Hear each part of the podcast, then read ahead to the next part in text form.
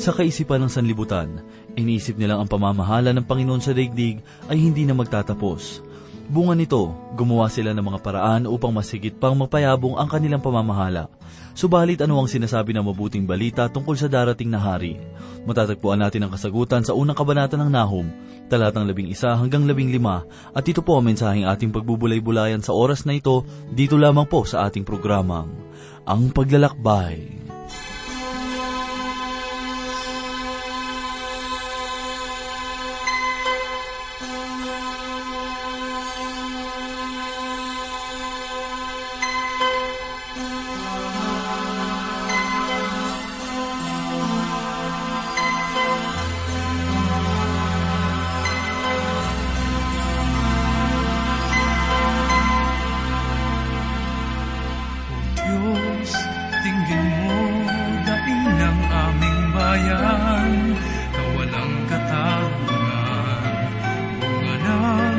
Kasakiman, huwag sanang paalipin sa udyok ng kasalanan, dulot ng kapangyarihan at angking kayamanan. Nagsusumamong kami ay bigyan ng lakas upang sana'y talikdan.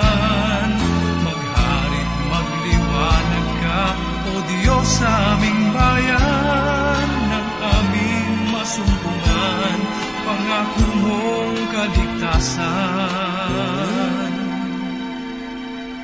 O Diyos,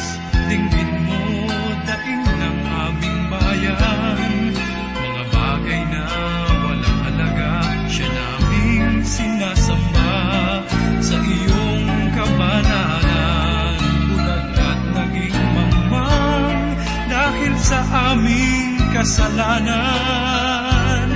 Bayan ay nagdaramdam.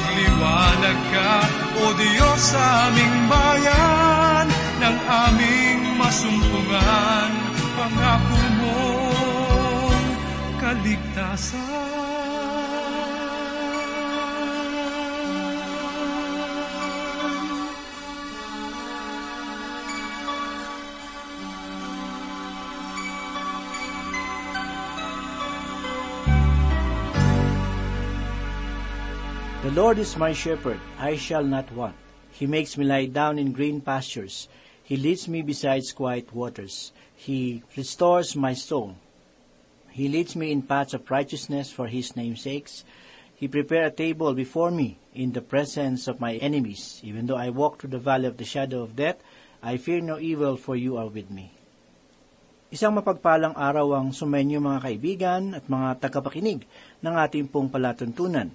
Nawa ay nasa mabuti kayong kalagayan at nakahandang pagpalain ng Diyos. Ako po si Pastor Dan Abangco. Samahan po ninyo ako at tayo ay matuto sa banal na salita ng Diyos. Kamusta na po kayo mga giliw naming tagapakinig? Nawa ang pag-ibig ng Diyos ay patuloy na nananatili sa inyong mga buhay. Kailangan nating magliwanag dito sa sanlibutan at ito ay ang paghawak ng matibay sa salita ng Diyos. Ipinahayag na Apostol Pablo sa ikalawang kabanata ng Pilipos, talatang labing anim, ganito po ang sinabi, na nanghahawakan sa salita ng buhay upang may ipagkapuri ako sa araw ni Kristo, na hindi ako tumakbo ng walang kabuluhan ni nagpagalman ng walang kabuluhan. Ang salita ng buhay ay nagtuturo sa atin na magkaroon ng takot sa Diyos.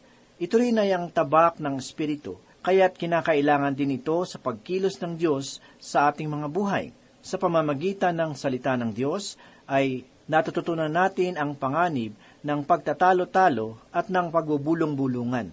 Sa tulong ng mga salita ng Diyos ay magiging matuwid at anak niya tayo. Subalit upang maganap ang lahat ng ito, ay kailangan nating panghawakan ng may katatagan ang salita ng Diyos. Paano ba ang tamang paggawa nito? Sa pamamagitan ni Propeta Ezra, na isang batang propeta, ay matututunan natin na ito ay kinakailangan at nasa pagkakasunod-sunod. Ipinahayag ni Propeta Ezra sa ikapitong kabanata talatang ikasampu ang ganito, Inilagak ni Ezra ang kanyang puso upang sadiksikin ang kautosan ng Panginoon, upang sundin ito at ituro sa Israel ang kanyang mga batas at mga tuntunin. Sa talatang ito ay natutunan natin na inihanda ni Propeta Ezra ang kanyang puso na saliksikin ang mga kautusan ng Diyos. Maging ang pagsunod dito ay nasa kanyang puso at ang pagtuturo ng mga kautusang ito sa bayang Israel. Sa pagsunod natin sa kanyang halimbawa, ay kailangan muna nating panghawakan na mayroong katatagan ang mga salita ng Diyos. Kailangan nating saliksikin ng may katapatan ang salita ng Diyos. Ipinahayag ni Apostol Pedro sa ikalawang kabanata, ikalawang talata ng kanyang unang sulat ang ganito, Gaya ng mga sanggol na bagong silang, ay mithiin ninyo ang malinis na espiritual na gatas, upang sa pamamagitan nito'y lumago kayo tungo sa kaligtasan. Kailangan nating mithiin ang salita ng Diyos na tulad sa isang sanggol na nagnanais ng isang gatas. Dapat nating tanggapin ang salita ng Diyos na mayroong kababaan at itanim ito sa ating mga puso ang tanging paraan na aking nalalaman upang makamit natin ito ay sa pamamagitan ng araw-araw na pagbabasa ng salita ng Diyos kung tayo ay nag-iisa. Ang pag-aaral at pagsasaliksik nito nakasama ang ilang kapatid sa pananampalataya. Ang ganoong katapatan sa pag-aaral ng salita ng Diyos ay kinakailangan. Nais kong basahin natin ang ipinahayag ni Apostol Pablo sa ikalawang kabanata ng ikalawang Timoteo mula ikalabing apat hanggang ikalabing anim na talata. Ganito po ang sinasabi. Ipaaalala mo sa kanila ang mga bagay na ito na sila'y pagbilinan mo sa harapan ng Diyos, na sila'y huwag makipagtalo tungkol sa mga salita na hindi mapapakinabangan, kundi sa ikapapahamak lamang ng mga nakikinig. Kung hindi natin ito papahalagahan, ay maaari itong makasira sa ating mga tagapakinig, sapagkat maaari tayong mapahiya sa mali nating pagpapahayag ng mga salita ng katotohanan. Bagkus na badala natin, ang iba sa Diyos ay maging kalituhan pa sila sa atin.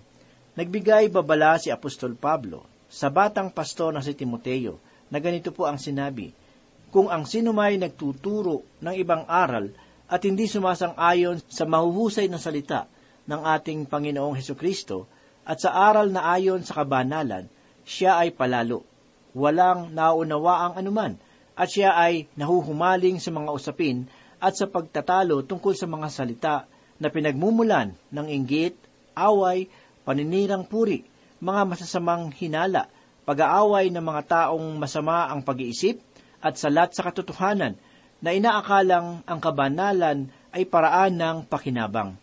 Kaya't kung tunay na kailangan natin na panghawakan ng may katatagan ng salita ng Diyos sa paraan na makatutulong sa atin, ay kailangan nating ihanda ang ating mga puso sa malalim na pag-aaral ng mga salita ng Diyos. Mayroong panganib na maging tagapakinig, subalit hindi tagagawa nito. Ipinahayag ito ni Apostol Santiago sa unang kabanata ng kanyang pahayag mula ikadalawamput dalawa hanggang ikadalawamput limang talata. Ganito po ang sinabi, Ngunit, maging tagatupad kayo ng salita at hindi tagapakinig lamang, na dinadaya ninyo ang inyong mga sarili, sapagkat kung ang sino man ay tagapakinig ng salita at hindi tagatupad, siya ay katulad ng isang tao na tinitingnan ang kanyang likas na mukha sa salamin, sapagkat minamasdan niya ang kanyang sarili at umaalis, at agad niyang nalilimutan kung ano ang kanyang katulad. Ngunit ang tumitingin sa sakdal na kautusan, ang kautusan ng kalayaan, at nananatili na hindi tagapakinig na malilimutin, kundi tagatupad na gumagawa, siya ay pagpapalain sa kanyang gawain. Mga kaibigan, Kung tayo ay nananatiling tagapakinig lamang, ay dinadaya natin ang ating mga sarili. Hindi natin maaaring dayain ng Diyos sapagkat nalalaman niya ang ating mga puso. Hindi rin natin maaaring dayain ang mga taong nakakakilala sa atin sapagkat nakikita nila ang ating biglang pagbabago. Kung nananatili tayong tagapakinig, ay hinahadlangan natin ang ating mga sarili sa tunay na pagpapala ng salita ng Diyos na dumarating sa pamamagitan ng paggawa at hindi lamang sa pakikinig nito.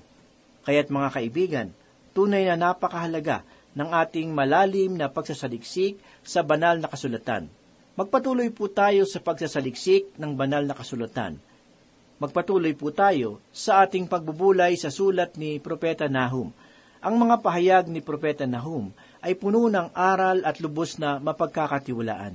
Nawa ang mga pahayag ni Propeta Nahum ay magkaroon ng kabuluhan sa ating mga buhay ngayon.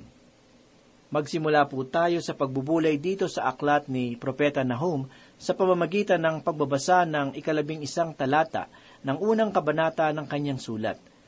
Hindi ba lumabas ang isa sa iyo na nagpanukala ng kasamaan laban sa Panginoon at nagpapayo ng masama? Sinasabi ni Propeta Nahum na mayroong dumating na kaaway laban sa Huda. Ang kaaway na ito ay ang Assyria na ang tumatayong kabisera ay Ninibe. Marahil ay nagkakaisa ang mga mag-aaral ng Biblia na ang sasalakay na nagpapayo ng masama ay si Sinakirib na hari ng Assyria. Ang pagsalakay na ito ni Sinakirib ay naitala ng tatlong ulit sa banal na kasulatan. Pakinggan po natin ang ipinahayag sa ikalabing walong kabanata ng ikalawang hari mula ikalabing tatlo hanggang ikalabing pitong talata. Ganito po ang sinasabi. Nang ikalabing apat na taon ni Haring Hezekias, si Sinakirib na hari ng Assyria ay umahon laban sa lahat ng bayang nakukutaan ng Huda at sinakop ang mga iyon. Si Hezekias na hari ng Huda ay nagsugo sa hari ng Assyria sa Lakish na nagsasabi, Ako'y nagkamali, iwan mo ako, anumang ipataw mo sa akin ay aking papasanin. At pinatawa ng hari ng Assyria si Hezekias na hari ng Huda ng tatlong daang talentong pilak at tatlumpung talentong ginto. Ibinigay ni Hezekias sa kanya ang lahat ng pilak na natagpuan sa bahay ng Panginoon at sa kabangyaman ng bahay ng hari. Nang panahong yaon ay inalis ni Hezekias ang ginto mula sa mga pintuan ng templo ng Panginoon at mula sa mga haligi na binaluta ni Hezekias na hari ng Huda at ibinigay ito sa hari ng Assyria. Isinugo ng hari ng Assyria ang Tartan, ang Rabsaris at ang Rabsake na may malaking hukbo mula sa Lakish patungo kay Haring Hezekias sa Jerusalem at sila'y umahon at nakarating sa Jerusalem. Nang sila'y nakarating, sila'y pumasok at tumayo sa tabi ng daluyan ng tubig ng mataas na tipunan ng tubig na nasa lansangan patungo sa parang nabilaran. Kung ang Diyos ay nagpapahayag ng tatlong ulit ng mga bagay tungkol sa isang bagay, ay kailangan na nating huminto, magmasid at makinig. Ito pa ang ikalawang pahayag tungkol kay Sinakirib na matatagpuan sa ikatatlumput dalawang kabanata ng ikalawang kronika mula una hanggang ikalimang talata. Ganito po ang sinabi, Pagkatapos ng mga bagay na ito, at ng ganitong gawa ng katapatan, si Sinakirib na hari ng Assyria ay dumating at sinalakay ang Huda at kinubkob ang mga lunsod na may kuta, na inisip na sakupin ang mga iyon para sa kanyang sarili. Nang makita ni Hezekias na si Sinakirib ay dumating at nagbabalak labanan ang Jerusalem, nakipagsangguni siya sa kanyang mga pinuno at sa kanyang mga mandirigma na patigilin ang tubig sa mga bukal na nasa labas ng lungsod at kanilang tinulungan siya. Napakaraming tao ang nagtipon at kanilang pinatigil ang lahat ng bukal at ang batis na umaago sa lupain, na sinasabi, bakit paparito ang mga hari ng Assyria at makakatagpo ng maraming tubig? At si Hezekias ay gumawang may katatagan at itinayo ang lahat ng pader na bumagsak at pinataas ang mga muog at sa labas nito ay nagtayo siya ng iba pang pader. Pinatibay niya ang Milo sa lungsod ni David. Gumawa rin siya ng maraming sandata at mga kalasag. Kung ang isang bagay ay sasabihin niya na isang beses, ito ay dapat nang maging sapat. At kung ito man ay ipinahayag niya ng makalawang ulit, ay sinasabi niya na ito ay mahalagang mahalaga. Magpatuloy po tayo at pakinggan ang ikatlong pahayag ng Diyos ukol sa bagay na ito sa ikatatlumput-anim na kabanata ng sulat ni Propeta Isayas mula una hanggang ikatlong talata na ganito po ang sinasabi. Nang ikalabing apat na taon ni Haring Hesikayas, si Sinakirib na hari ng Assyria ay umahon laban sa lahat ng may pader na lungsod ng Huda at sinakop ang mga ito at sinugo ng hari ng Assyria si Rabsake sa Jerusalem mula sa Lakish kay Haring Hesikayas na may malaking hukbo at siya'y tumayo sa tabi ng padaluyan ng tubig ng mataas na tinipo ng tubig sa lansangan ng bilara ng tela at dooy humarap sa kanya si Eliakim na anak ni Hilkias na tagapamahala sa bahay at si Sebna na kalihim at si Joa na anak ni Asap na tagapagtala. Kaya atin pong tandaan na kung ang Diyos ay nagpapahayag ng tatlong ulit tungkol sa isang bagay ay nangangahulugan na ito po ay mahalaga. Mga giliw na tagapakinig, nabasa natin sa tatlong aklat ng lumang tipan ang tungkol kay Senakerib.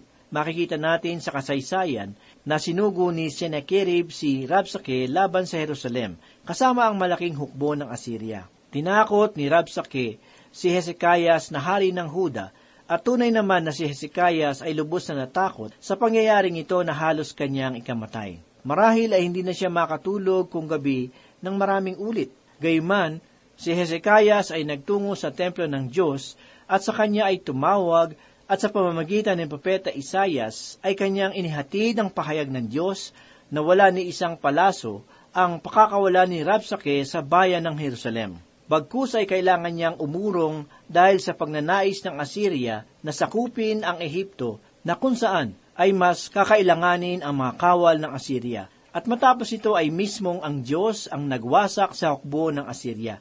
Sa panahong iyon ay lubos na kinatatakutan ang bansang Assyria sapagkat sa panahong ding iyon ay nasakop nila ang hilagang kaharian ng Israel at ginawang bihag ang mga tao dito at lubos silang pinahirapan. Dumako naman po tayo sa ikalabing dalawang kabanata.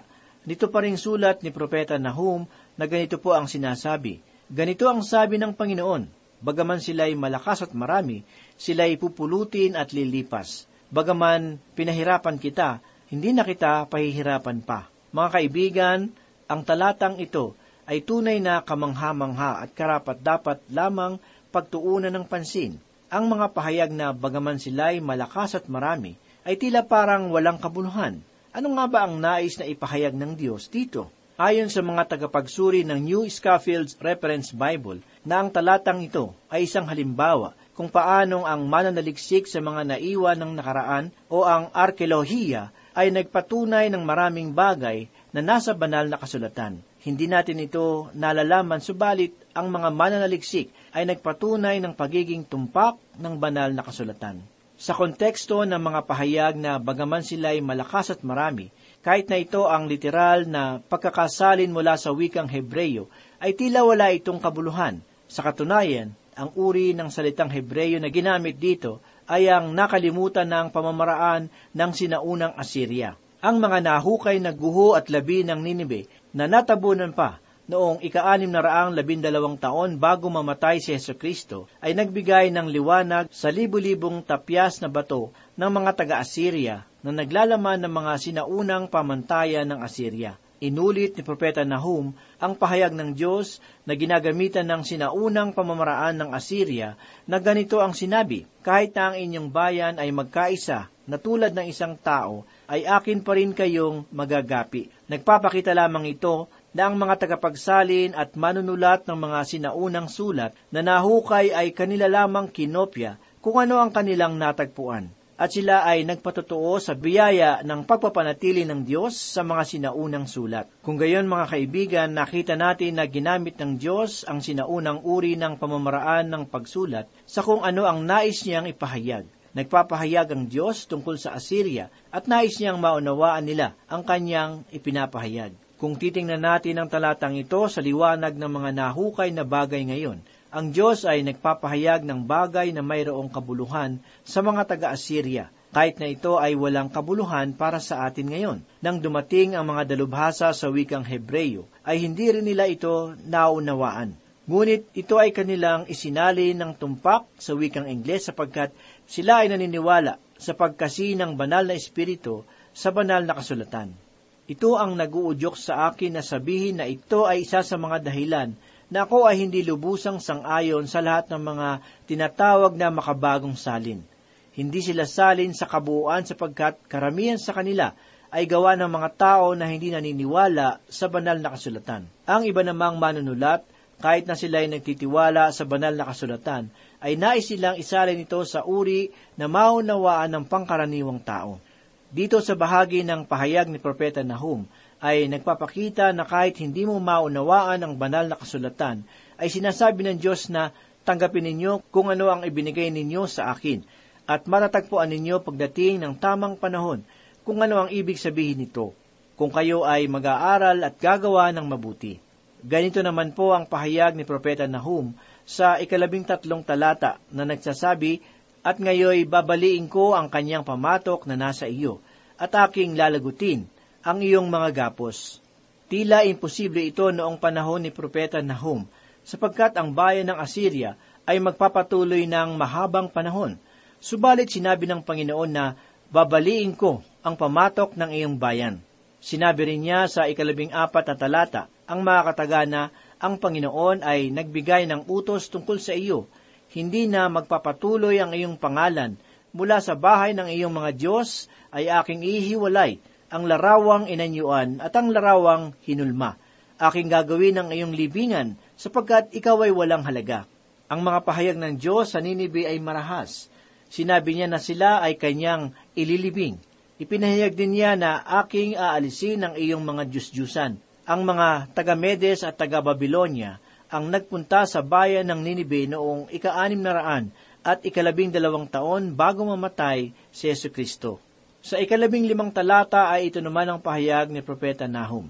Narito, nasa ibabaw ng mga bundok ang mga paa niya na nagdadala ng mabubuting balita na nagpapahayag ng kapayapaan Ipagdiwang mo ang iyong mga kapistahan o huda, tuparin mo ang iyong mga panata, sapagkat ang masama ay hindi na dadaan pa sa iyo, siya ay lubos na ititiwalag. Nagpahayag ang Diyos sa pamamagitan ni Propeta Nahum na huwag ninyong akong iwanan, huwag kayong tumiwalag sa pamantayan ng mga kautusan ni Moises, huwag kayong panghinaan ng loob, sapagkat nais kong wasakin ang inyong kaaway, at ipadala sa inyo ang Mesiyas na naghahatid sa inyo ng kagalakan. Ipinahayag ito ni Propeta Nahum na tumutukoy sa Assyria at matatagpuan ninyo na parehong ginamit ni Propeta Isayas ang pahayag na ito sa ikalimamput dalawang kabanata ng kanyang sulat talatang ikapito na nagsasabi ng ganito, Napakaganda sa mga bundok ang mga paaniyong nagdadala ng mabuting balita na naghahayag ng kapayapaan, ng kabutihan, ng kaligtasan, na nagsasabi sa Zion, ang iyong Diyos ay naghahari. Nagpahayag si Propeta Isayas ng ganito, na tumutukoy sa pagwasak sa Babylonia habang siya ay sumusulat sa timog kaharian ng Huda. Ang sulat ni Propeta Nahum sa hilagang kaharian ay nagpapahayag din ng parehong paksa, subalit ito ay patungkol sa Assyria. Pansinin din natin ang sinabi ni Apostol Pablo sa ikasampung kabanata ng sulat para sa mga taga-Roma mula ikalabing tatlo hanggang ikalabing limang talata. Ganito po ang sinabi, sapagkat ang lahat ng tumatawag sa pangalan ng Panginoon ay maliligtas. Ngunit paano nga silang tatawag sa Kanya na hindi nila sinasampalatayanan? At paano sila sasampalataya sa Kanya na hindi nila napakinggan? At paano sila makikinig kung walang mga ngaral? At paano sila mga ngaral kung hindi sila sinugo? Gaya ng nasusulat, anong ganda ng mga paa ng mga nagdadala ng mabuting balita ng mabubuting bagay. Sa aking palagay, ay naunang nagpahayag nito si Propeta Nahum bago si Propeta Isayas. Sa huli ay inulit ni Apostol Pablo ang pahayag ni Propeta Isayas at nagbigay ng ibang gamit na tumutukoy naman sa bayang Israel. Tinalakay doon ni Apostol Pablo na ang Diyos ay hindi patapos sa bayang Israel at muli silang makakasumpong ng kagalakan. Mayroon din namang pahayag na para sa buong sanlibutan, at ito ay ang sinabi ni Apostol Pablo sa ikasampung kabanata ng Roma talatang ikalabing tatlo na ganito po ang sinasabi, sapagkat ang lahat ng tumatawag sa pangalan ng Panginoon ay maliligtas. Subalit papaano makakarinig ang mga tao kung walang maghahatid sa kanila ng mensahe? Ang tagapagbalita ay kailangang suguin at naniniwala na ang Diyos ang magpapadala ng sugo. Ipinahayag ni Propeta Isayas sa ikalimamput dalawang kabanata talatang ikapito ang ganito, Napakaganda sa mga bundok ang mga paaniyong nagdadala ng mabuting balita na naghahayag ng kapayapaan, na nagdadala ng mabuting balita ng kabutihan, na naghahayag ng kaligtasan, na nagsasabi sa Zion, ang iyong Diyos ay naghahari. Hindi nito ibig sabihin na mayroong silang magagandang paa, ngunit sila ay dumating upang ipahayag ang mabuting balita. Maaari sila ay naglakbay sa pamamagitan ng bangka, eroplano o sa pamamagitan ng radyo, subalit sila ay dumating upang ihatid ang mabuting balita. Itong pahayag ni Propeta Nahum ay isang kahanga-hangang pamamaraan kung paanong ginagamit ng Espiritu ng Diyos ang banal na kasulatan. Nagpapahayag sa atin si Propeta Nahum kung paano ipaliwanag ang salita ng Diyos. Tunay na mayroong paliwanag at ang problema ay wala sa salita ng Diyos. Ang problema ay nasa atin kung hindi natin ito maunawaan. Nawa ang mga pahayag ni Propeta Nahum ay naging makabuluhan sa inyong mga buhay. Tandaan lamang natin na ang Diyos ay nagpapahayag sa kanyang mga salita at kailangan nating unawain ang taglay nitong mga mensahe. Mga giliw naming tagapakinig, ang salita ng Diyos ay tubig ng buhay. Kung wala kayo nito, ay tunay na tuyo at walang saysay ang inyong mga buhay. Magpatuloy kayo sa pagsasaliksik sa kalooban ng Diyos sa pamamagitan ng pag-aaral sa banal na kasulatan. Manalangin po tayo. Panginoon, marami pong salamat muli sa oras na ito. Salamat Lord dahil nakatanggap na naman kami ng pagpapala sa pamamagitan ng pag-aaral ng iyong mga salita. Ito ay nagbigay sa amin ng kalakasan at naging pagkain ng aming kaluluwa. Panginoon, tulungan mo po kami na maging masunurin sa iyong mga salita at mamuhay ng isang buhay na patotoo sa aming kapwa. Ito po ang aming samot dalangin sa pangalan ni Jesus. Amen.